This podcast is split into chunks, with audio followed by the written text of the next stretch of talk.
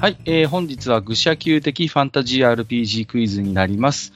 年内最後の、えー放送になるかなと思っておりますけれども、RPG クイズといえば、もちろんお相手はこの方、便利屋ジダーことジダラクサイさんです。よろしくお願いします。はい、よろしくお願いします。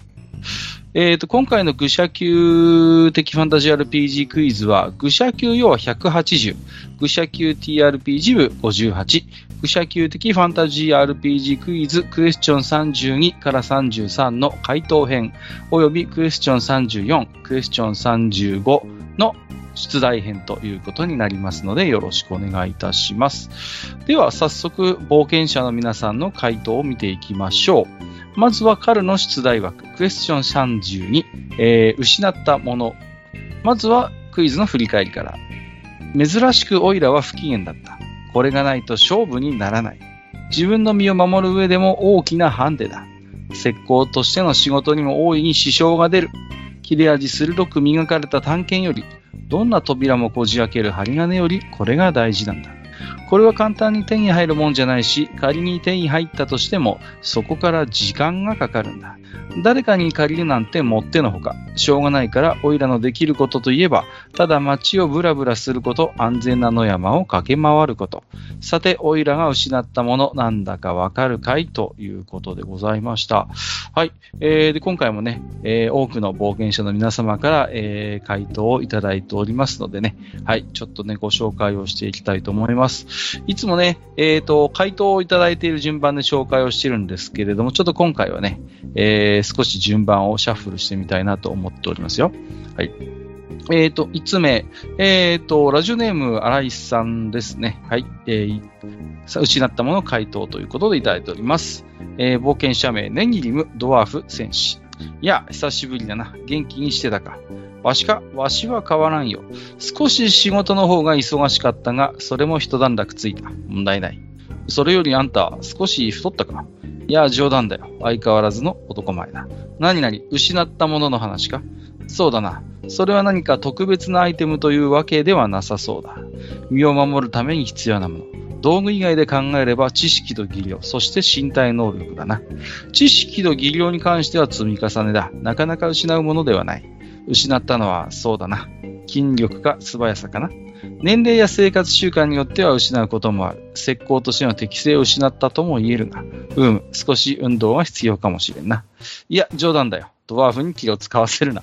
えー、ということでいただいております。ありがとうございます。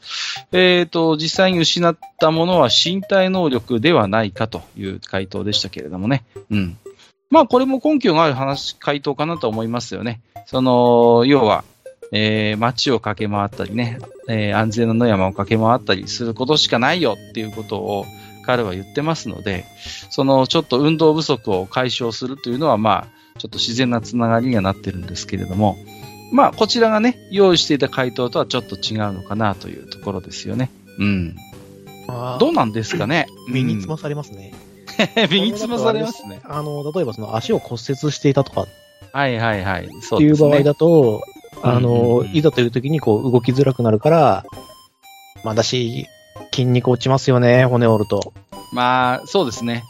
私は幸いあんまり骨折をしたことがないので、まあ、あのいいんですけど、まあでもね、僕なんか特に在宅の仕事を、まあ自堕落斎さんもそうかもしれませんけど、おそらくまあ自堕落在宅枠ですね。自堕落斎さん以上にね、多分ね、動かないと思うんですよ。だから、もう、なんて意識して体を動かさないと本当にもう、あれですね、筋力とかはみるみる落ちていくので、僕の場合は一応エアロバイク毎日漕いでたりとか、散歩に出かけたりとか、ちょっと意識してやっぱり体を動かさないと、本当にね、身体能力という意味では落ちてしまいますよね。うん。なるほどですね。なんかあれじゃないですか、久しぶりに、あの、確か剣道やってらっしゃったっていう話を、はいはいあのはますけど、久しぶりにちゃんと打ち込みしに行ったら足の裏痛いとこあったら情けなくなりません？い。いやー、もうね、うんいや、もうすすでに情けない話なんですけど、もうはい足の裏がねえ、硬くないんですよ。あ、やらなくなりました？柔らかくなりました、すっかり。剣道バリバリやってる頃は、あのー足の裏が硬くなるんですよね。そうですね。踏み込みで、そうそうそうそう。もう今、今、ふわふわです。ダメだ、こりゃ。あですね。でもまあ、これは別にその年齢関係なく、結構、あれですよね、年を取ると、こういったことで、まあ、動けなくなるみたいな話はよく聞くんですけれども。まあ、そうですね。例えば、冒険者、うん、RPG 的にこういうシチュエーションがどういう時にあるかっていうと、例えばその昔凄上だったこう石膏がいたとして、で、まあその人に会いに行ったらもうなかなかいい年のおっちゃんだったりするわけですよね。はいはい。で、よくあるこうシナリオのパターンとしては、道中全然使い物にならんと。もうポンコツでね。はい。で、なんだかもう太っちゃって、こう、動きも鈍いし、本当にこれがかつて名を馳せた伝説の石膏かみたいな話になるんだけど、最後の最後になんかちょっといいとこ見せて終わるみたいなのがありがちですよね。こう、いざっていう時に、ちょっとこう投げナイフで仲間のピンチを救ったりとか、どうしても開かないカニをこう、ちょちょいと開けて見せたり、ちょっとかっこいいとこ見せて、まあ、ああ、やっぱりそういう名うての石膏だったんだなみたいなのは、まあ、TRPG に限らず漫画やアニメでもよくある展開かなという気がしますけれどもね。はいはいはい。まあ、はい、ある話ではあるとは思いますけどし、結構面白い答えだなとは思います、うん、そうですね。はい。ありがとうございます。それでは、えー、次の回答に行ってみましょう。えーと、バーニーですね。いただいております。これまでの冒険で得たかけがえのない仲間たちとの思い出、絆。それがワンピースだったんだ。な、なんだって？なんだって？ってのは、精神的な話だから違うとして。ただな、信頼できる仲間となると、これはもう物質よね。えー、そういう線もあるかなとは思うんだけど、ちら。でも、仲間を探すためとして街をブラブラするのはまあわかるけど、安全な野山を駆け回るってのは何だろう。この分にも何か意味がありそうな気がするんだけど。そうですよ。つうか、それ以前にメタなこと言うと、これが今までのような過去のセッションでの経験談だったとして、仲間全員ロストしてシナリオを続けてるなんてことはあるのかな？とはいえ、他にはエナジードレインで経験値全部吸い取られたくらいしか思いつかないし、それだと過去問と被るからあんま自信ないけど、信頼できる仲間。これでファファイナルアンサーよ。別にあいつらのことじゃないんだからね。私らしく精一杯可愛く読んでくださいと書いてましたが、えー、無理でした。えっと、はい、えー、ということで、信頼できる仲間ということですね。うん。まあ、これはね、ちょっと、うーん、違います。はい。やっぱりちょっとね、違っておりますね。まあ、あのー、問題文、まあ、なんとなくね、バーニーも、えー、感づいてはいるとは思うんですけれども、まあ、問題文とちょっと、しっくりこないかなって感じですよね。これがないと勝負にならないとかね。こう、身を守る上でも大きな判定だ。石膏としての仕事にも大いに支障が出るっていう、この、特に石膏としてこれは痛手だっていうところもあるので、まあ、要はどんな、えー、職業でも信頼できる仲間を失った場合は、それはやっぱり大きなことですから、特にも石膏として、こう、大きな、えー、痛手なんだというところをちょっと注目してもらいたかったかなというところですよね。うん。あとはまあね、いいとこまで行ってるんですよね、バーニーの回答もね。安全な野山を駆け回ることっていうのもなんか意味がありそうっていうのはね、あの、ジダーも感づいてますけど、ま、まさにその通りなんですよね。これにもちゃんと意味、意味があるんですよね。意味があります。はい。うんうん、うん、ですので、まあ、信頼できる仲間、確かに失うと大変ダメージも大きいし、まあ、どう、どうでしょうね。ロストしてしまったら、不機嫌どころの話でない気もしますけど、ね。えっ、ー、とね、割と真面目に2週間ぐらいやらないっすね。そうそうそうそう。あのーはい。あの、部活ぐらいの気持ちでやってた人間が2週間いなくなります。経験が終わりのようですね。はい。いや、あの、全員仲間ロストとかないんですけど、実は私何回か一応死んだ経験はありまして。うん、ああ、そうね。はい、はい。いや、まあ、その時ダメージは結構、あの、思った以上にでかいですよ。うんうんうんうん。てる以上に。そうですね。はい。しかも一回本当にラスボトルで死んだからな、俺。ああ、厳しいですね。うん、まあ、でも、静止判定がね、ないシステムも最近は珍しくないんですが、個人的にはやっぱりそれなりに本格を歌ったファンタジー RPG のシステムであれば、やっぱり静止判定は欲しいなというのは個人的な意見です。それがあることで、やなんていうのかな、全体的な緊張感っていうのは生まれますし、うん、何があっても絶対ロストしないっていうのは、うん、どうでしょう。ファンタジー RPG としては、またちょっと別の方向性になってくるのかなという気はします。うん。うん、そうなんですよね。まあ、いろんな場面でも、その、見せ方ができますからね。うん、うん。うん。そうですね。はい。あの難しい話、まあ、話ではないんですが、例えばシステム上戦闘で死ぬ可能性があるルールを採用していると、何が便利かっていうと、NPC とか殺しやすくなるっていうね、マスター的には。うん。そうすると、このプレイヤーたちもシステム上冒険の途中で命を落とすことが可能性としてあるという共通認識なので、戦闘中に演出で NPC とかが命を落とす結果になっても、それをまあ、自然に受け入れることができる、ある意味。うん。という効果はあると思います。これが、まあ、そうですね。全然プレイヤーが死なないようなルールでやってると、NPC が戦闘中命を落とすと、あれ？俺たち死なないのになんで？みたいな、そういうちょっとメタ的な突っ込みが発生する余地が生まれてしまうので、やっぱり個人的には静止判定欲しいかなと思ってます。そうですね。まあ、私も個人的にはあった方がいいと思ってて、うん、あの、そのセッションの中で、あの、キャラクターの命を天秤に乗せる場面っていうのがあってもいいと思うんですよ。そうですね。はい。それのために、あの、この冒険をしていたみたいな時には、えー、例えば2分1で死にますみたいな時でも、かけるべき時にはかけてほしいと思うわけです。そうね。そうそうそうはい。わかるわかる。まあ、すごい重みがあるわけよね。その、自分としてはこのキャラクターでなんとか例えば冒険をしてるんであれば愛着もあるでしょうし、まあ、文字通り、こう、かけがえのない経験をしているわけですよね。仲間たちと。はい、だけど、命を落としかねないシチュエーションが生まれた時に、逆にそういうこう思い出があるからこその緊張感というのは生まれるし、それを乗り越えた時の達成感っていうのは、やっぱり死ぬかもしれない可能性を持っていた方が味わい深いものがある。ですかなと思いますね。うん、はい。はい。ありがとうございます。では、えー、次の答えいってみましょうかね。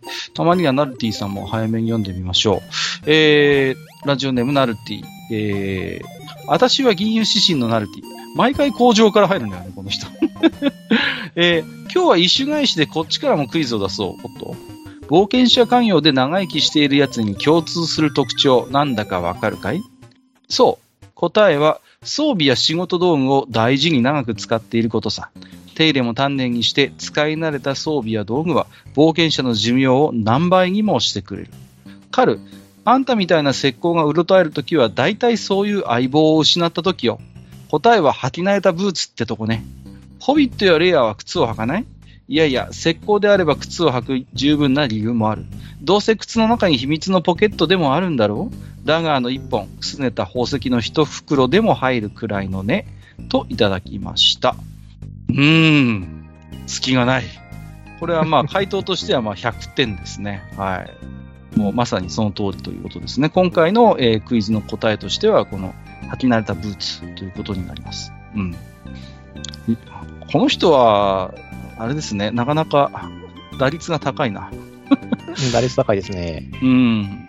あの、前半でおっしゃってることももっともで、なかなかロールプレイで反映はしにくいんですが、確かに冒険者として長生きできるやつに共通する特徴、確かにそうだと思います。装備や仕事道具を大事に長く使ってるっていうことは大事ですよね。うん。もちろんそうですね。うん。まあ、それをね、怠っていたら、まあ、長生きができない世界ですということで、まあ、ね。ですから、まあ、手だれの冒険者であるということは同時に、まあ、なんていうのかな。そういう、こう、自分の装備や道具の手入れも、まあ、自分で一人前にできることはもう当然ということであって、うん。まあね、中にはこう、取り直したりとか、そういう、こうね、えー、実際鍛冶屋に持っていかないといけない作業もあるんでしょうけれども、まあそういうものも含めて、平時にも冒険者というのは自分の、えー、装備や道具を手入れ怠らないというのが、まあ、まっとうな冒険者であれば常識なのかなと思います。で、まあ、あの、石膏の場合ということで、えー、答えとして履き慣れたブーツということですね。はい。ホビットやレイヤーは靴を履かない。まあそうですね。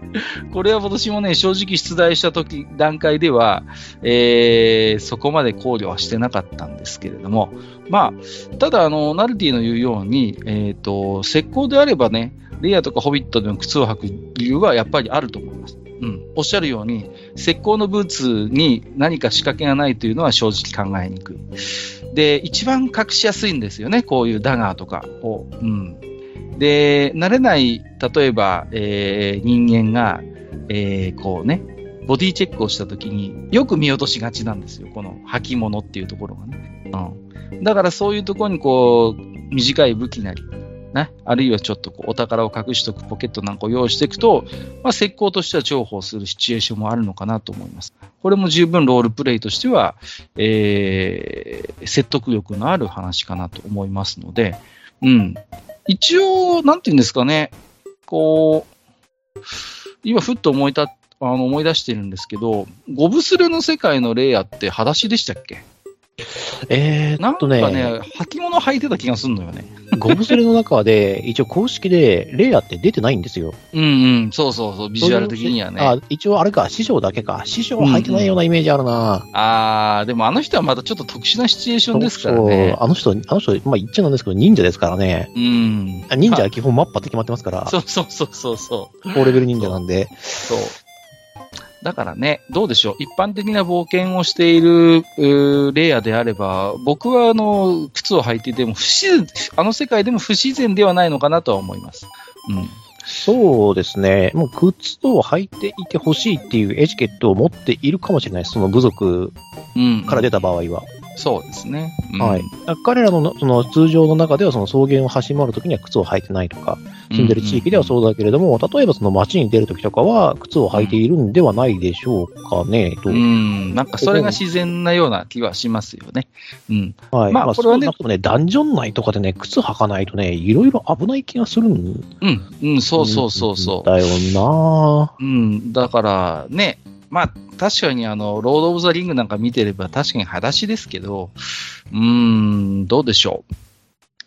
例えば、まあ、ゴブスレに限らず、いわゆるそのファンタジー RPG の世界で今、ホビットとか、ああいう、あれに準ずる種族が裸足でいる方が逆にちょっと珍しくなってきてるのかな、最近はという印象もありますね。うん。まあ、えー、これはこれで、本当に、まず、あの、ちょっと基本的にケチのつけようのない回答になっておりますね。はい、ありがとうございます。お次は大ボスさんです。はい。えー、回答者、ゴロツキ総兵、ゲンツァオーファル。いいやな。思いつくものはあるんだよ。自分の足に合った履き慣れた靴ってのは答えだとは思うんだ。もう正解です。俺たちがよく履いてるレザーブーツってのは馴染むまでは硬くて動きづらいからな。だからやっこさん、街を歩いたり野山をかけたりして早く馴染ませようとしてるんだと思うんだよ。でもな、カルってレイヤなんだよな。普通、靴履かねえ種族なんだよな。でも、忘却のカルだしな。自分がそういう種族って忘れてる可能性あるのかねということでいただきました。最後のツッコミはまずツッコミとして、えーマナルティが一つ答えを出してくれてますけれども、あのーこの回答がいいなと思うのは、ちゃんと、えっ、と、彼の行動を、え根拠のあるものとして解釈されていらっしゃることですね。そう。あの、レザーブーツってね、馴染むまでおそらく非常に硬くて、えーなかなか冒険で使えるように馴染むまでには時間がかかるだろう。そのため、えー街を歩いたり野山をかけたりして、彼は新しいこのレザーブーツを早く履き慣れたものにしたいということなんですね。この辺はだから問題文から、えーちゃんと導き出してますので、うん、うん、これはこれで立派な回答かなと思いますよ。うん。鋭いですね。はい。はいと思いだからまああの、装備制限がある別に種族じゃねえんで、そうですね。はい履いてもいいと思いますよ。で、履いてないと逆に言えばその、ああの、足裏感覚みたいなものが、あの、靴を貫通して発揮されないと思うので、そうですね。うん。だから、どうでしょうね。その辺をこう、システム上でうまく反映させることってな、まあなかなか難しいんですけども、ゲームとしてはね。ただ、そのフレーバーとか雰囲気作りの中で、そういうこう、レイヤーやホビットのような種族が、まあ、あの、靴を履いているというのは、まあ、あまりこう、うるさく言わないのかな、最近は。うん、という気はしますね。はい。はい、そうですね。だからあれなんじゃないですかね。小説でと例えば書くとかになったら、冒険者になって長くなってきた、えっ、と、レイヤーとかホビットが村に帰った時に、お前の足の裏やわやわだなっていうふうにあー揶揄されるのかもしれないですね。それこそさっきの剣道の話じゃないですけどね。お前もすっかり街暮らしに慣れちゃって、なんだその足はみたいなね。そういうツッコミが入るのも面白いかもしれませんね。はい。では、お次の回答ですね。えー、アリさんいただいておりますね。はい。冒険者。えー、食物採取のアント。種族ヒューム。職業、石膏から転職中。松茸マッシュルーム、秋の風物詩。松茸マッシュルームの塩焼きはいらんかね取れたてだよ。おや、なんか面白い話してるね、お兄さんが。私も一応冒険者の端くれさ。ちょっと混ぜておくれよ。なになに石膏が失って困るものははは。そりゃ手に入るもんじゃないって言ってたけど、えー、足を入れるもんじゃないかい？まあ、つまりは靴さね。石膏といえば隠密性といざという時の足の速さが大事さね。履き慣れてない靴だとどうしても足音を隠せないし、ただ走るのにも不安がつきまとう。旗から見てたらただ突っ立ってるだけなのに、眉間にシワの寄せちまうってのもわかるね。馴染んでないものを身にまとうってのはそれだけで命に関わるし、何より石膏に限らず冒険者はそこに疎くなっちゃいけないんだよ。まあ街をブラブラしたり山を駆け回るって聞いてそう思ったけど合ってるかな正解ならただ山を散歩するくらいなら私の松茸マッシュルーム狩りの手伝いをと言いたいとこだけど、この秋はもう借り尽くされちまったし、来年には履き慣れちまってるだろうからな。やっぱりここはこの塩焼きでも買っておくれよ。岩塩も自分で取ってきたんだぜ。まあ、採取も調理もまだ見習いだから L 級ばっかりなんだけどさ、初心者助けだ、初心者助けだと思ってね、ということで。はい、えー、ありがとうございます。あのー、期待の新人さんが出ましたね。食物採取のアントさん。えっ、ー、と非常にこう、なんていうの、キャラクターのフレーバー付けもお上手ですし、回答もね、鋭いですね。はい、あの、正解でございます。そうですね。うん。馴染んでないものを身にまとうっていうのはね、まあ、冒険者にとって言えば、本当におっしゃるように、致命的なことになりかねないことですよね。なかなかこう、システム上で反映されないところではあるんですけれども、やっぱり個人的に、こう、プレイヤーの、まあ、一つこう、押さえておきたい知識として、まあ、冒険者というものは、こう、自分の身につけている獲物だったり装備、あるいは仕事道具というものには並々ならぬ思いを持っているというのは、ぜひロールプレイ上ではちょっとこう、反映させてもらいたい部分かなと、個人的には思いますよね。そういうところができていると、非常になんかこう、全体として、あの、プレイヤー像がぐっと、えー、リアルになってくるのかなと思います。うん、はい。まあ、あとはあれですね。我々もこれの問題のいいところは、あの、みんな経験があると思うんですよ。新しく下ろした靴って、うんうん、あの、靴ずれ起きやすいんで、そうですね。あのね、痛いんですよね。そうそうそうそう、本当に。はい。あとはまあ、社会人になった瞬間にね、あの、革靴を買って履い履いてきた1週間とかって割としんどいじゃないですか。しんどいね。はい。あのですね、えっ、ー、と、親戚に、あの、実は、あの、靴の職人がいましてね、シューマイスターがいまして、あの、私が妻と結婚した時に、一足作ってくれたんですよ。靴を。で、まあ実際に足の採寸もしてくれて、えー、作っていただいたんですけども、正直ね、最初履いた時こんな履きづらい革靴もねえなと思ったんですよ。普段買ってる革靴にめちゃめちゃ硬いんですよ。で、もう、なんだ、まあでももらったものだし、あの、我慢して履いてたんですけど、最初のうちは、あの、足のいろんなところが痛くなったりして、なんじゃこの靴はって、本当に僕の足に合わせて作ったのかよと突っ込みたくなるぐらいだったんです。で、まあ親戚なんでその辺は遠慮なく、ちょっと正直痛いんだよねってことは言ったんですけど、あの、その時にその親戚のシューマイさんが言うには、まあ黙って1年履いてみろっていうことだったんですよ。うん。で、まあ我慢してちょっと厚めの靴下を履くなりして履いてたんですけど、いや、すごいね。あの、ちゃんと我慢して手入れしながら、あの、履いてましたけど、1年後ね、こんなしっくりくるかねっていうぐらい、もう、すっとこう、自分の足になむ馴染む靴になりましてね、見事に。うん。だから、その、靴って、本当の靴って、それ育てるもんだっていう、その人が言うんですけど、いや、まさに一足育てがいのあった靴をいただいたんだなと。1年後にようやく理解した次第ですよ。うん。今ではなんかね、こう、お呼ばれした時とか、なんか結婚式行く時にはその靴履いていきますけど、非常に楽です。うん、ですよね。まあ、そういうのが、まあ、職人の仕事というべきものなんでしょうね。うん。だから逆に最初からね、柔らかくて履きやすい靴っていうのも大変いいものなんだけれども、そういう靴ってまあ大抵長くは持たないんですよ、まあ、ね。へたれるのも早いですよね。そうそう、その分ね。だから、うん、ああ、なるほどね、本物の革靴ってこういうもんかと、ちょっとその時は勉強になった次第ですね。うん。松茸マッシュルーム狩りをしているそう。ね。はい。あの、ぜひともあの専門家の指導を得た上でやってくださいねっていう。そうですね。うちの方でも今年の秋も何件か事故がありましたけれどもね。まあ、うんそんな命に関わらなければっていうのもあるんですけどね。まあね、そうですね。はい。えーありがとうございました。アリさんまた、えーご投稿の方お待ちしております。はい。えっ、と、最後ですかね。はい。えーコメガさんいただいております。うん、正直なところ自信はないけれど、締め切りも近いことですし、枯れ木も山のにぎわいということで答えてみたいと思います。いやいや、何をおっしゃいます。カル君の失ったものは身を守るものに、身を守るのに大切なもので、石膏の仕事にも支障が出るものなんですよね。逆に言うと石膏専用の道具でもないような気がします。魔術師が呪文の書をなくすと困るように、石膏も暗号とか記載したメモとかをなくしたら困るだろうなぁと思いましたが、身を守ることににはあまり関係なさそうです。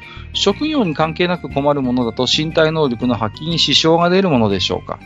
例えば、近眼や乱視の人が眼鏡をなくすと、戦闘や石膏の仕事に支障がかなり出そうです。度数調整のためにレンズを磨くのにも時間がかかりますし、人から借りることも基本できません。人から借りることができないといえば、入れ歯なんてのもなくしたからといって人から借りるのは遠慮したいものの筆頭ですね。滑舌が悪くなったら、カル君的には身を守るにはかなりのハンデになりそうですし、石膏の仕事もままならないでしょう。しかし、メガネも入れ歯も残念ながらカル君のキャラではなさそうなので答えではない気がします。カル君のキャラに合った答えとしては、靴とかブーツなどどうでしょう？逃げ足に定評のあるカル君としては、迅速に走るために軽くて丈夫、それでいて足音を立てることのない特別な靴が必要な気がします。かっこ、ホビットのように足の裏に毛が生えていて、裸足が基本ならば別ですけどね。やっぱりそこは気にされるんですね。街をぶらついたり、野山を駆け巡っているのは実は靴ならしとのためとも思えてきましたので、一応これを答えとしたいと思います。でももっとぴったりした答えがあるような気がして、もやもやしてますので、答えの発表を楽しみに待ってますといただきました。ありがとうございます。もやもやしなくて結構です。正解でございます。はい。はい、正解ですね。非常にコメガさんらしい、こうね、いつも思考の過程をこう丁寧に、えー入れてくださるので、コメガさんの回答を読みやすいんですけれども、まあもう、もうまさにおっしゃる通りで、特に付け出すこともないですね。はい。えー、そうですね。うん。やっぱりこう、街をぶらついたり野山を駆け巡ってるのは靴ならしのためというのはまさにその通りですね。はい。ちょっと突っ込みどころがない、これも非常にあの完成度の高い、えー、回答かなと思います。うん。はいはい。まあ、一応突っ込むところとしてはですね、靴を失う状況って何よっていう話になるんですけど、まあまあ、そうありますよね。はいはいはい。あのー僕はこれ、いつも実際のプレイングというか、ロールプレイの中で起こったことを大体元にしてクイズ作ってるんですけど、この時はですね、あの、すっかりね、あの、あの、盗まれてしまうっていうね、あの、この時のシステムはソードワールドだったんですけど、あの、なぜかこう、ブーツばっかり盗むやつが現れまして、軒並みですね、あの、冒険者、もう、靴を盗まれるっていうね、ことをされましてね。はい。で、ルール上フォローはないんですけど、もちろん戦闘でハンデを食らいましたし、まあ、ちょっとそんなシナリオを遊ぶ機会がありましたので、はい。そんなシューハンターをね、と対峙するなんていうシナリオだったんですけれども、うん。まあ、そうですね。うーん。例えば石膏以外のクラスの人間で、これをなくすと厳しいよなっていうのは、まあ、ありますかね。うーん。こう以外で、まあ、致命、一見すると致命傷じゃないんだけれどもっていう感じのものですよね。うん。何かあるかな？あーっとね、個人的なんですけど、冒険者全般に俺はちょっと思うんですけど、うん。あの、専用の、あの、リュック、バッグ、ポシェットタイプの身につけるタイプの、その物入れですね。そうね。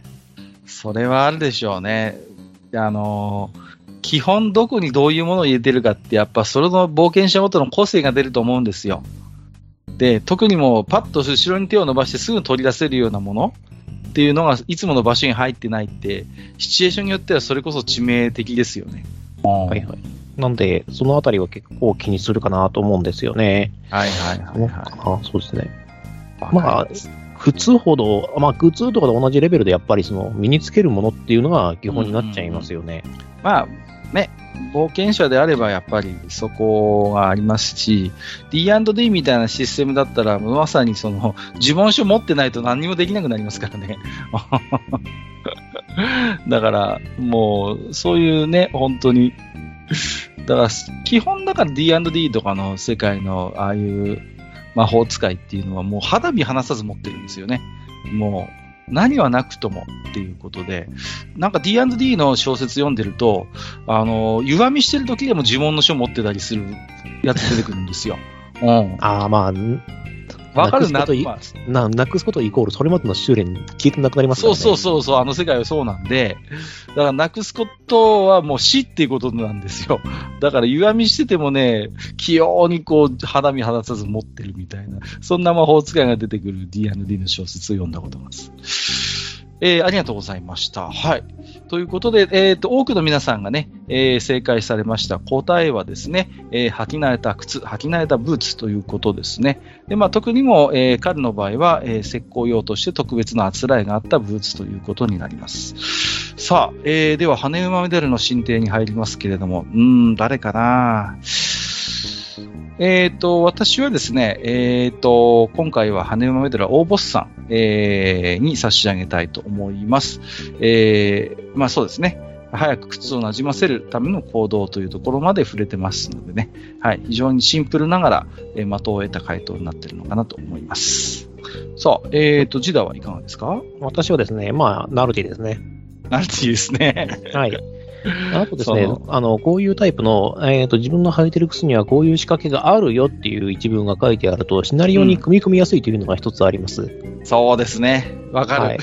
非常によくわかる。うんあの、ここに、靴のかかとのところに、えっ、と、ちっちゃい刃物や針金が仕込んでありますっていうような書いてある盗賊は、こいつ捕まえてもいいなっていう。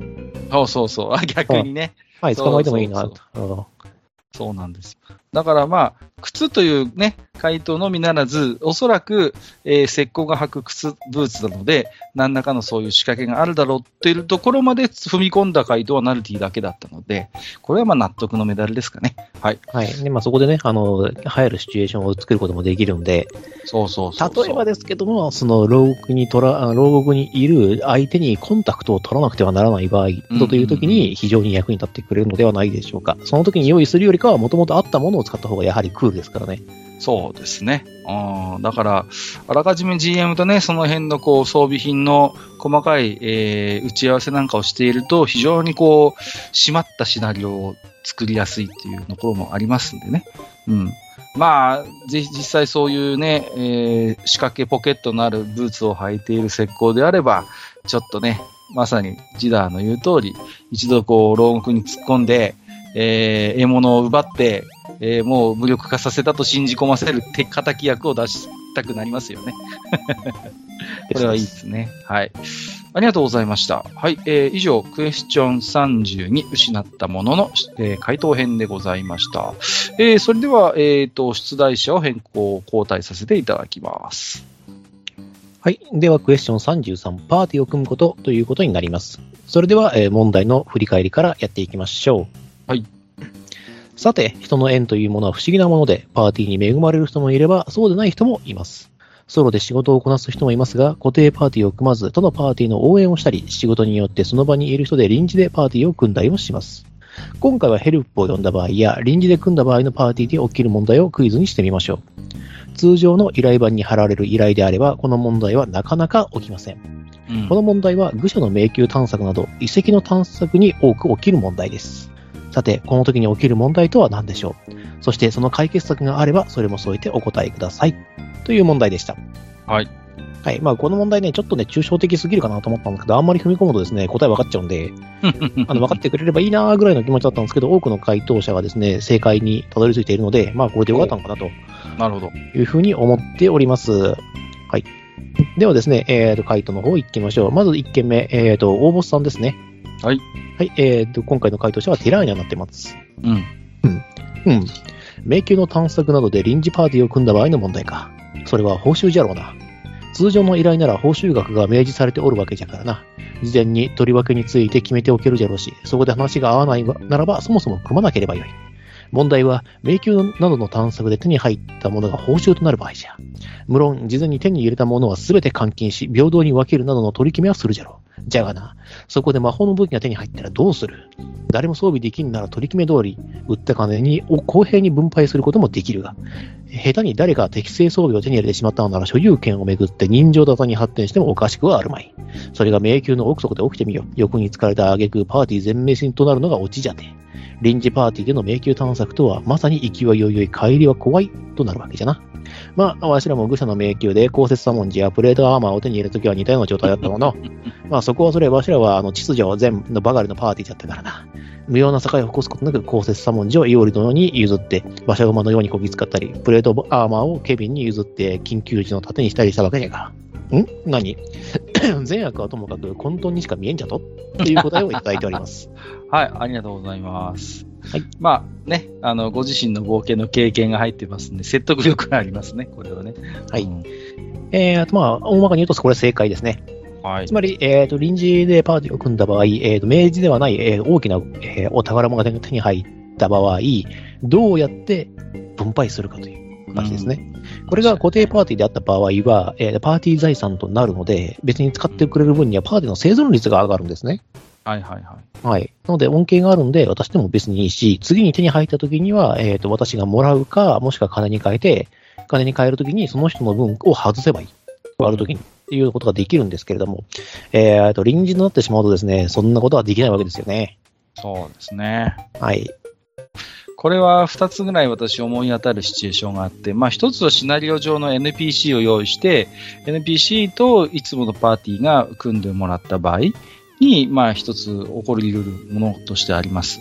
あるいは私経験があるんですけど、こう、コンベンションとかで、えっ、と、セッションしてて、いつものメンバーに、こう、臨時で、えっ、と、入れてくれっていうので、こう入ってきたような 人、プレイヤーがいて、で、そういう人を加えて今回はやろうかってなった時にも困るんですよね。次回はおそらくその人がいなくなるだろうっていう状況のもとでプレイングになるので、そういう時の報酬はどうしようかみたいな、なんか若干の緊張感はあった記憶があるんですよね。うんうん。なんかちょっとそんなの思い出しましたよ、このクイズは。なるほど、なるほど。あ、まあ、起こり得る問題かなと思うのと、これは、えっ、と、その人が今までやってきたゲームによっても、この意見が変わってきたりとすると思います。そうですねまあ。そのあたりを踏まえて、まあ、次の回答行ってみましょうか。うん。はい、えー、ラジオネームバーニーからいただきました。はい。あーあー、定番メンツ以外の遺跡探索っていうかお宝探しね。それは何が問題ってお宝、特に強力なマジックアイテムの分配よね。まあこれ皆さん経験があるようですね。うん えー臨時で入れてるっていうことは、現時点でパーティーにいない職業である可能性が高いから、適正装備がドロップしたら上げてもいいんじゃないと思うけれど、それだと適正装備が出なかった時、その子丸損だもんね。これがいつものメンツなら自分自身に合ったものが出なくても他のメンバーが強化されれば十分な正解になるんだけどね。まあ最初から固定給でお金で雇うって形が一番無駄なのかな。雇われる側はあんまり楽しくなさそうだけど。あと、厄介なのは2パーティー合同とかかしらね。まあ私が経験がある合同では冒険で得たものが大体お金に変わるシステムの迷宮だったけど、それでもなんとかコアでしたっけ？が、えー持ち帰れた時はどう分けようかって結構みんなで悩んだしね。まああれは、えー全然丸く収まったけど、ものによっては殺してでも奪い取るなんて話が出てくるかもしれないし、最悪プレイヤー同士の陰険な空気が流れかねないわ。解決策まあ、換金して分配するのが一番円盤なんだろうけど、未知の遺跡にに潜ってそれじゃつまらなくない？私たちは冒険者には、話し合いで決着がつかないだけ誰もが、え公平に振る舞える共通の武器がある。そう、ダイスで決めるのよ。という答えをいただいております。はい、ありがとうございます。まあ、これもあれですかおおむね正解という感じですかね。正解、正解です、正解です、正解です。はい、うん、いいと思いますよね。うん。なんか、非常に、どこかでご経験されたかのような、えー あの非常にこれも、信憑性のある経験談が入ってけど、どっかで聞いたことあるな、話どっかで聞いたことありますね。もしかしたら聞けるかもしれません。ということで、まあ、この回答の優れてる点は、えー解決策もちゃんと書いてあることですね。えーそれではダイスダイスで決めましょうという。うん。まあ、非常に、まあ、ある意味、冒険者らしいというか、うん、あの、プレイヤーとしては、こういう時はね、ダイスで決めるのが揉め事はとしては少なくなるような気がしますよね。うん。実際どうなんでしょうね。あのーその、例えばプレイヤーサイドの事情と、じゃあキャラクターサイドの事情があるわけじゃない。はいで、プレイヤーとしてどう分けようかっていうレベルと、例えばこうね、プレイングとして、このキャラだったらこう、ロールするだろうな、みたいな、まあ、レベルでの対応がこう、ずれてくることもあり得るとは思うんですよ。うん。はいはいはい。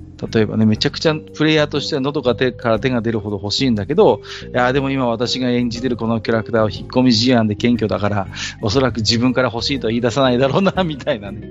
そういうジレンマがあったりする可能性はありますよね。いや、そうなんですよね。まあ、だからそうですね、この場合ってやっぱ何が一番いいのかっていうのは答えが出てないんですけれども、あやっぱりダイスで決めるっていうのは、まあ、遺恨が残りづらいですね。うんうんうん。うんそうですね。いいと思いますよ。うん。はい非常にいい答えだと思います。はい。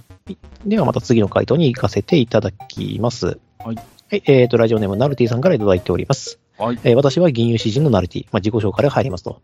で、えーはい。えー、救護シライのパーティーや臨時の仲間が増えた時、一番困ること、それは冒険の価値観よ。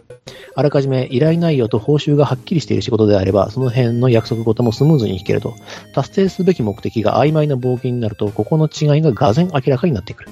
危険なモンスターの奥に手つかずの宝箱。こんな時、命を大事にするか、それとも虎穴にいらずんば古事を得ず、とばかりに抜き身の剣を構えるか。普段の気心知れた仲間なら対応もおのずと決まってくるが、価値異なる価値観がパーティーに入り込んだ時の決断はなかなか大変よ。文字通り命に関わる判断になることも多いだろうからね。という答えを、回答をいただいております。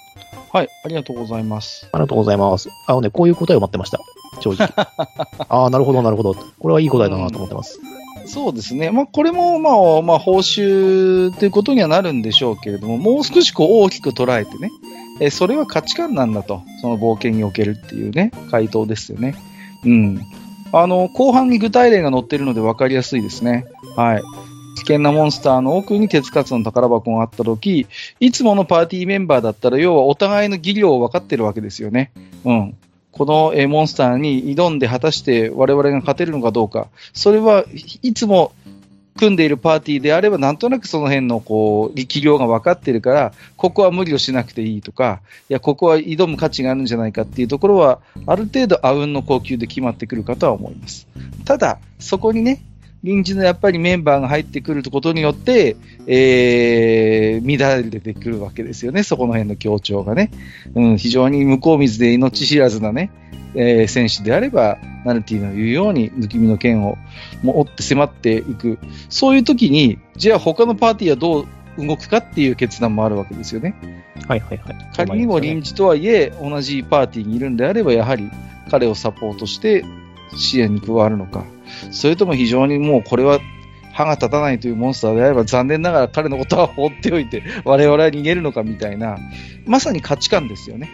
冒険におけるその価値観というものが、えーこういう時に、実にこう現れてくるという意味では、まあ非常にいい回答かなと思いますよね。うん。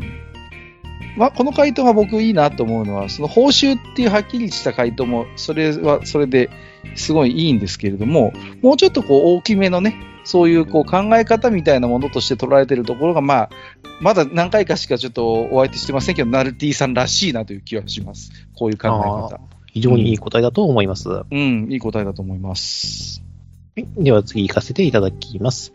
えーと、あれですね、期待の新人、えー植物採取のアントさんからいただいております。はい、ありがとうございます。はい。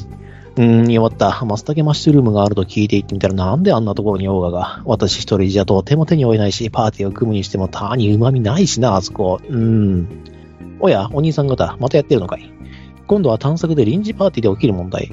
うーん、まあ、目的の意思疎通やお互いの実力の把握に時間がかかるってのもあるけど、一番はあれだろう。報酬だろう。依頼で最初から報酬が決まっていたり、金に換えるものが手に入るとならば当分にすればいいだけだが、探索っていうのは何が手に入るかわからない。そこに冒険の醍醐味があるんだけれども、問題なのは複数人が欲しいものが見つかった時さね。これが気をあ気の知れた仲間内で珍しい武器が入っていてなら揉めないだろう。うん、多分揉めないだろう。えー自分より、えー利用に長けている者がいて、さらにパーティー自体の戦力が上がるんだ。後で自分に返ってくることだからね。ただ、隣人のパーティーならそうはいかない。大規模大規模なパーティーになれば職業や扱っている獲物が被るなんてよくあることだし、他人に移ったところで見返りもない。少なくともその時の実利はない。そこで、欲に手が出て揉め事になるなんてことはよく話なんじゃないかな。まあ、何よりも装備品ならともかく一品物のマジックアイテムなんて誰だって欲しいだろうしね。そういえば昔、知人が辺境で組んだパーティーで、あらかじめ欲しいものが被ったら、才を振って決めると伝えて探索に行ったらしいんだけど、いざその時になったら自分が使えない武器でも狂気しない仲間のためにと言って才を投げる奴がいて揉めてダンジョンの、えーダンジョン探索の最中にパーティーが崩壊したって聞いたことがあるから、やっぱりその辺の話はちゃんと話してからパーティーを組まないといけないね。まあ、利害さえ一致すれば問題ないだろうけど、ああ、どこかにいないかね。ただ、オーガを倒しただけのパーティー。私はその足元のマスタケマッシュルームだけでいいんだろうけど、え？規制はやめてくださいって？はは、グーの根もしか出ないわ。という答えをいただいております。はい、ありがとうございます。はい、ありがとうございます。面白いですね。あのーご自身のあの冒険者のキャラクターに寄せて、えー回答されているので、非常にこう、愚者級的ファンタジー RPG クイズらしい回答になっているかなと思います。楽しく、えー聞かせていただきましたよ。はい。回答はでもね、あるんだよな。あの、これはですね、えーと、何を想定したかとい、していたかというとですね、これね、はい MMORPG の臨時パーティーなんですよね。なるほどね。今はいようやく特進がいったわ。ここれは、ね、割とね、よく起こるんだ、こういうのが。あるね。あるんだ。私死ぬほど見たことあるんだ。そうですね。確かにそうかもしれない。うん。リアルの TRPG よりもむしろ MMORPG でありがちな問題ですね、これは。うん。そうねそうで。すよ。まあ、これは、えーと、まあ、私が一応想定してたのは、このラグナルコオンラインとかだったんですよ。臨時公平パーティーっていう言葉が生まれたのが、多分あそこが先だと思うんで、ただ、おそらく、えーこのアントさんがやってたゲームっていうのは FF じゃないかなって思うんですよね。ちょっと、そんな匂いはしますね。はい。まあ、こういうことがあるんですね。要するに、ドロップが目的でパーティーを組んでいってるんだけれども、っていう。んんうんそうね今日来てない仲間のためになんて言って、作用を投げるやつと。要するに、その抽選に参加する。っていう話をね、やってね、パーティーが崩壊したみたいなことを、ね、実際にあれ PVP とかないんで、その、うん。やったもん勝ちになってしまうのでね、そうなかなかね、まあ、お寒いことになってしまうっていうことが多いっていう。うんうんうんうん。そうですね。うん。どうしてもこうありがちなのは、あのーどうしてもアタッカーの発言力が大きくなりがちっていうのはありますよね。俺が倒したんだみたいな非常にこう、ある意味分かりやすい功績になるわけじゃないですか。だけどじゃあ、ほんヒーラーとかバッファーだって必要なわけだし、ね、タンクだって必要だったりするわけですから、その辺の約束事をどうするかっていうのはやっぱありますよね。だから、事前にちょっとくどいぐらいにちゃんとこう約束事を決めておかないと、まあまさにこう、アントさんの言うようなことがありがちなのかなと思いますよね。うん。あ、そうそう、あの、アリさんにちょっと一つお礼を申し上げておきたいんですけども、回答の方、他にちょっとメールいただいてましてね、ちょっと前回の RPG クイズのブログの記事のお便り投稿フォームのリンクが間違ってまして、あの、ご指摘を頂戴しましたので、ありがとうございます。あの、直しておきましたので、えー大変ありがとうございました。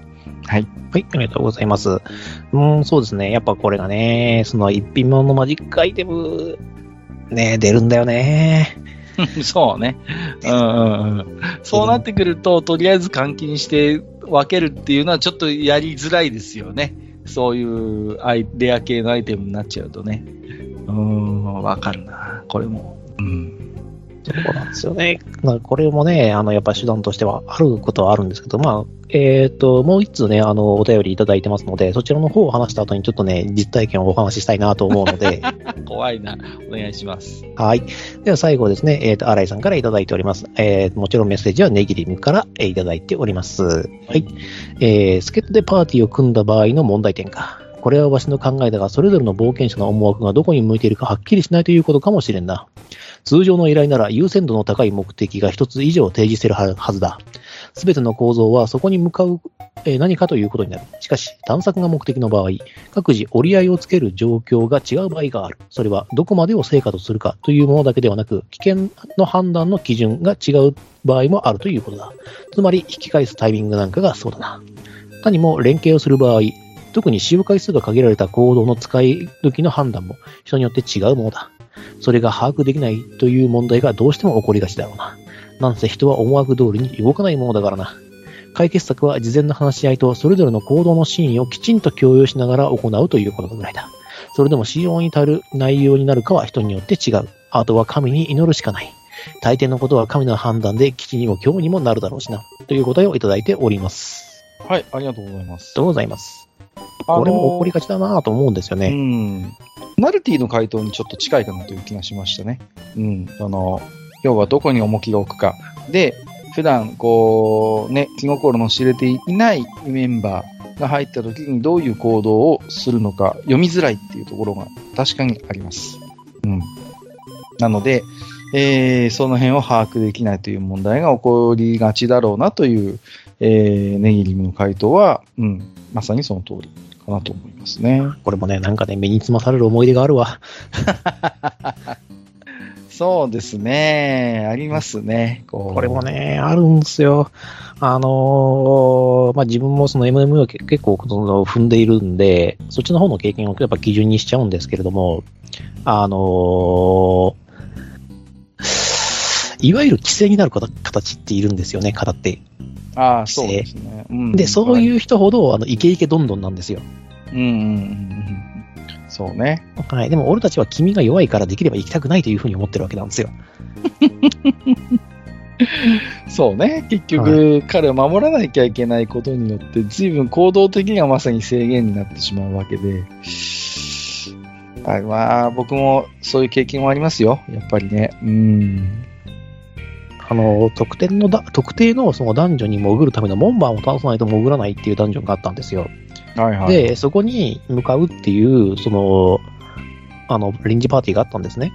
うんうん、で、私はもうもちろんその時にはもうクリアしてたんですけど、まあ暇だし行くかと思ってはいはいはい。参加したはいいんですけど、まあそこのね、アタッカー二人がね、弱くて弱くてね、ほんとに弱くて、ダメージ全然通んなくて、時間はかかるしね。時間はかかるけど、あの、私ヒーラーだったんですけども、もう全はい然、あの、相手はこれ、あの、こあの、味方を殺さないんですよ。もう万全の体制敷いているんですけども、時間がかかってね、30分ぐらいで終わるはずだったのがね、1時間半かかったんですよ。本当にしんどかった、あれ。もうつまんねえし、ね。MMORPG によってやっぱ時間っていうのはなかなかのコストですからね、やっぱりね。うんでね、そういう時に限ってね、あれ、今やってんの暇じゃないの？どっか行こうよみたいな話がね、2、3件来るんですよ。ふざけんなって思いながら。取り込み中ですみたいな。取り込み中です。すいません、パーティーで、今パーティーで入ってるんで無理です。あ、そう？と言って。どのくらいで終わりそいうあと1時間ぐらいかかります。ああ、じゃあごめんねってよ。って。いやー、これは辛い。わかりますよ。うん、辛いです。そうですね。うん。まあ、ネギリムのおっしゃるように、最終的には神に祈るしかないっていうところですわな。はい しょうがないですね。うん。しょうがないですね。まあ懐かしいな。危険の判断の基準が違うっていうのは、ナルティの話と同様ですね。はい。はいこの辺の考え方は、うん、非常にしっかりしているかなと思いました。はい、ありがとうございます。そうですね。まあ、冒険者である以上先に進みたいという気持ちがわかる、に流行るし、いつもと違う環境なんで、割とはしゃぎがちではあると思うんですよね。そうなんです、そうなんです。うん。で、ね、なんかこう、そういう人が入ってくるとね、なんか、やっぱり、改めて思いますよね。いつものメンバーでなんとなくやっぱり価値観の共有できてるんだなっていうことを逆にわかりますよね。ちょっと親って思う行動されちゃうとね。うんうんうん。まあ、それだけやっぱりこう何度も冒険を共にした仲間っていうのはそういう意味でも貴重で堅い存在っていうことでもありますよね。ですです。はい。ありがとうございます。で、どうしましょうかね。さて、ではメダルですね。はい。どうしましょ今回はですね、えっ、と、アントさんに。差し上げようと思います。はい。はい今、最後のですね、規制はやめてくださいっていうのがね、まあ、身につまされたという。ありました、まざまざと思い出す。ああ、思い出したな。ああったわ。本当に、本当に、まあ、いろんな連中とこう、あの、組んで話をすることがあったんで、うんうんうん。うん。ああ、そうなんですよ。あの、特に私がやっていた、あの、信長の野望オンラインっていうのは、あの、戦闘しながらチャットが普通にできるゲームスピードだったんで、はいはいはいはい。そうですね。うん。いやー、えっと、私はどうしますかね。うーんと、今回はですね、えっ、と、ネギリムですかね、私はね、ネギリムに差し上げたいのだと思いますね。えっ、と、大体皆さん答えとしては正解なのかなと思ったんですけど、どの方も、その、冒険としての価値観に触れてらっしゃったのがナルティとネギリムで、まあ、あの、ナルティの回答もすっきり短めで非常にわかりやすくてよかったんですが、まあ、よりそれをちょっとこう具体的にというか、えー、わかりやすくネギリムが、えー答えてらっしゃったように思いますので、えー今回はネギリムに、えーメダルを進呈したいなと思っております。はい、えーありがとうございました。えー以上ですね、クエスチョン33、パーティーを組むということ、えージダーからの出題の回答編でございました。はい、ありがとうございます。ちなみにですね、私が、えっ、と、一番揉めたというかですね、経験したことがあるのは、実はラグナルクオンラインで、はい、あの、臨時公平パーティー中にですね、あの、あのゲームって男女にボス湧くときあるじゃないですか。ありますね。それって別に横殴り、そこに関してだけは横殴り OK になってるじゃないですかね。うん、その時はみんなとりあえず協力して殴って OK にしてますよね、大体。はい。でね、そこでね、確かね、ゲフェン、ゲフェンダンジョンの、あの、2F、ああ、はい2はいはい。階にあるんですけども、まあ、あの、わかる人だけすみません、ここ分かってください。あのですね、オーガトゥース倒した時にですね、ポロッとオーガトゥース落ちたんですよ。は 目の色変わっちゃいますな。目の色変わっちゃって、で、まあ、あの、一番そのダメージを与えたとか、そのダメージを受けたパーティーにその所有権があるんで、そのパーティーが結局拾っていったんですけれども、うん。あの、そのパーティーがですね、揉めてましたね。ああ、怖っやったーって言った瞬間に、その、一気にこう温度が下がる瞬間があったんですよね。ああ、なるほどねあ。そこしかもあの、パーティーチャット、みあの、チャット見えるじゃないですか。ああ、見え、そうそうそうそうそう。ああ、揉めてんなーと思って、うわー冷めてるーと思ってて。一気になんかこう空気が変わりますよね。えはお前、何それ当然俺がもらうみたいなこと言ってんの？みたいな感じになりますよね。いやー、わかりますね。こう、直接こう口にいただくの、のしり合う前の段階ですよね。こう、はいちょっと、スンとなる瞬間があるんですよね、こうね。はい。まあ、理知的な人はですね、あこれ買い取れる金持ってる人いるみたいな話をしたんだけど、はいはいはいはいはい、はい。いいや、それはちょっと、今ちょっと値段調べるねみたいなこと言ってて、値段調べてたんだけど、で、あそこのシステムで優れてるところは、あの、普通にプレイヤーが買い取り承認をこう、うん。あの街に戻ればやってることがあって、そうね。うん。ありますよ。だから、あの、旗で見て、あ、なんか、落ちたなと思って、そのままプロンテラに戻ったら、もうその場でそれが、それっぽいの売ってたりするんですよね。あれとか、これ、これさっき落ちたやつよねみたいなさ。あのですよ。ただね、それがね、買い取り承認って、もちろん商売だからしょうがないんですけど、あのね、6掛けとかなんですよね。6掛け、7掛けなんですよね。はいはいはい。そうね。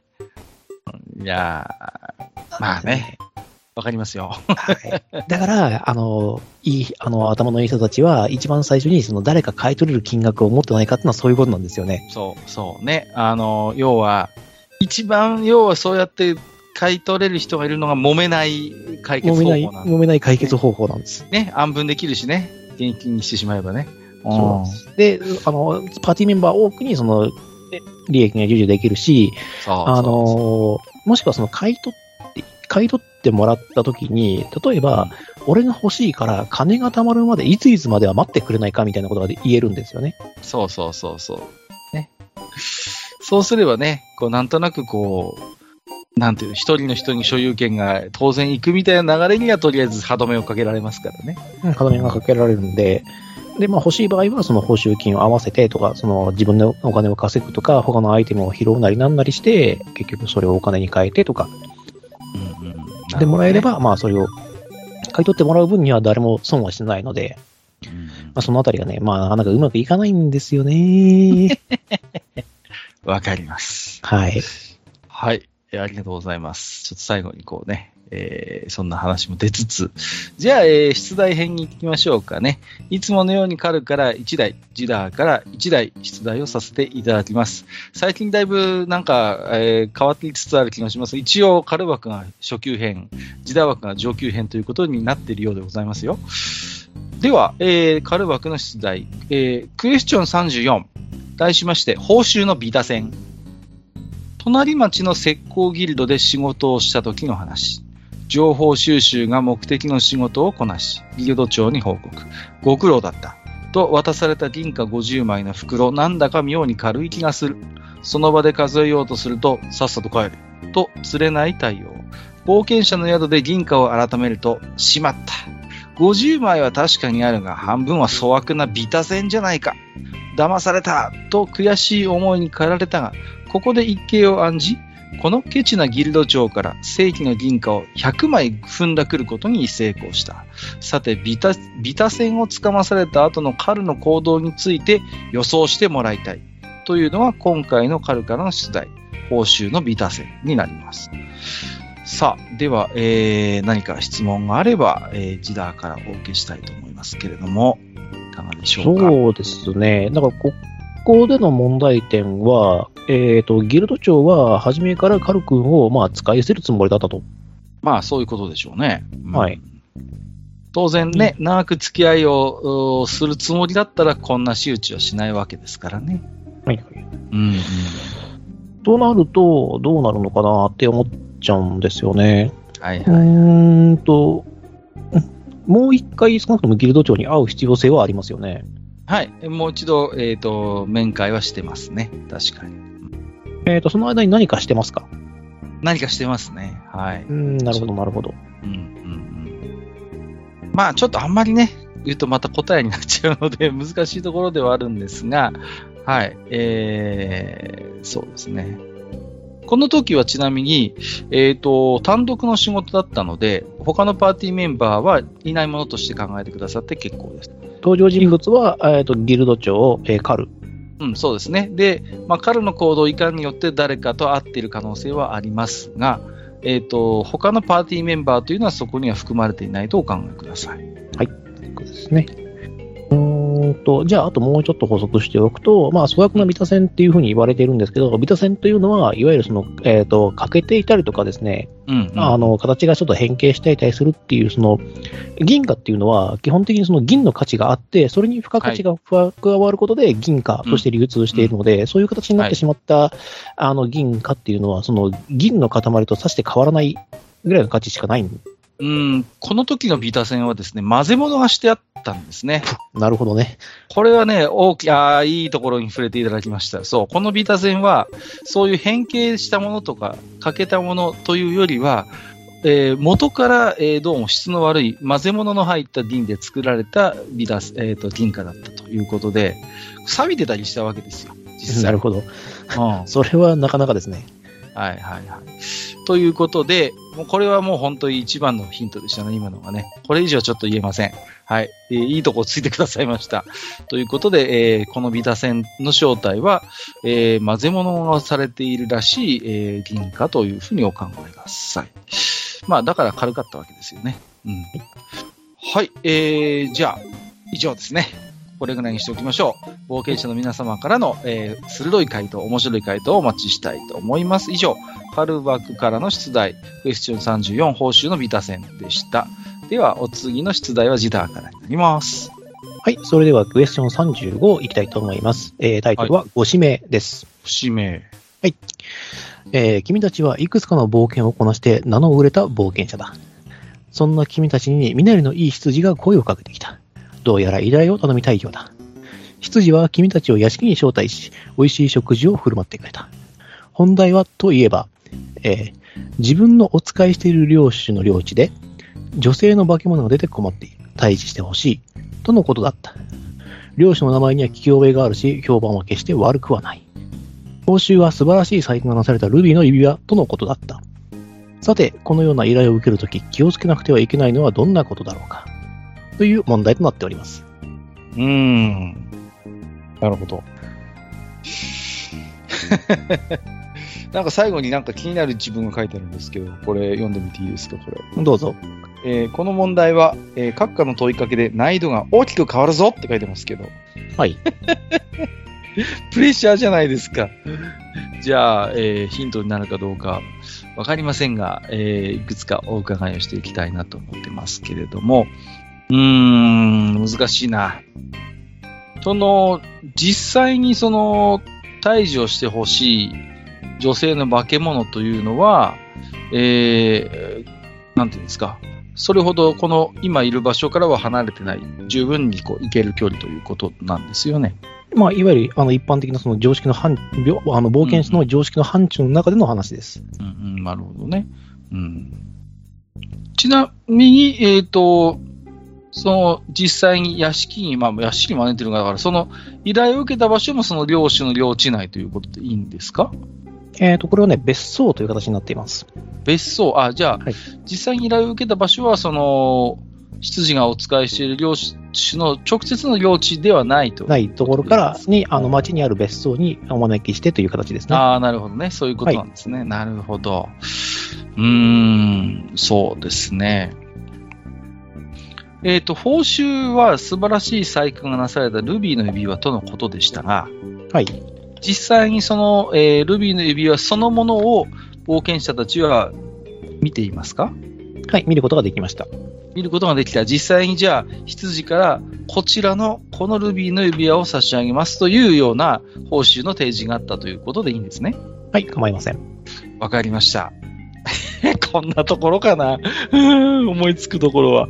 うーん。で、実際の問いとしては、このような依頼を受けるときに気をつけなくてはいけないのはどんなことかということですね。ははいい、そうなります。どうでしょう？私のこの質問で冒険者の皆さん、難易度は変わったでしょうか？そのあたりも含めて、えっ、と、へあの、ご回答いただけると非常にありがたく思います。。はいい。閣下の質問のセンスが悪いとかそういう苦情も受け付けますので、はい。えーよろしくお願いいたします。はい、よろしくお願いします。はい、えー以上、便利な時代枠の出題、クエスチョン35、ご指名というね、クイズでございました。皆様、ふるってご回答ください。さあ、えー回答希望者の皆様は、えー冒険者名もお書き添えいただいて、えー結構でございます。その場合はそちらもご紹介させていただきます。回答はブログのお便り投稿フォーム RPG クイズ回答までお寄せください。1回の投稿に1問でお願いをいたします。お手数ですが、2問とも回答希望の冒険者の方は2通をお送りいただければと思っております。この回の、えーブログ記事に回答締め切りの目安を記載しております。メール付着事故防止のため、クイズの回答に限り、事前に回答が到着しているか確認を受け付けております。冒険者名など、回答が特定できるような情報をご用意の上、ツイッターのリプライにてご連絡をお願いいたします。羽馬メダル、えー差し上げておりますが、この店名物の特別な鋳造品らしいです。集めると何かいいことがあるかもしれません。そろそろ過去のメダルの数を集計してみたいと思っております。やれたら。まあやりますけど。えーまあ全部録音は残ってますからね。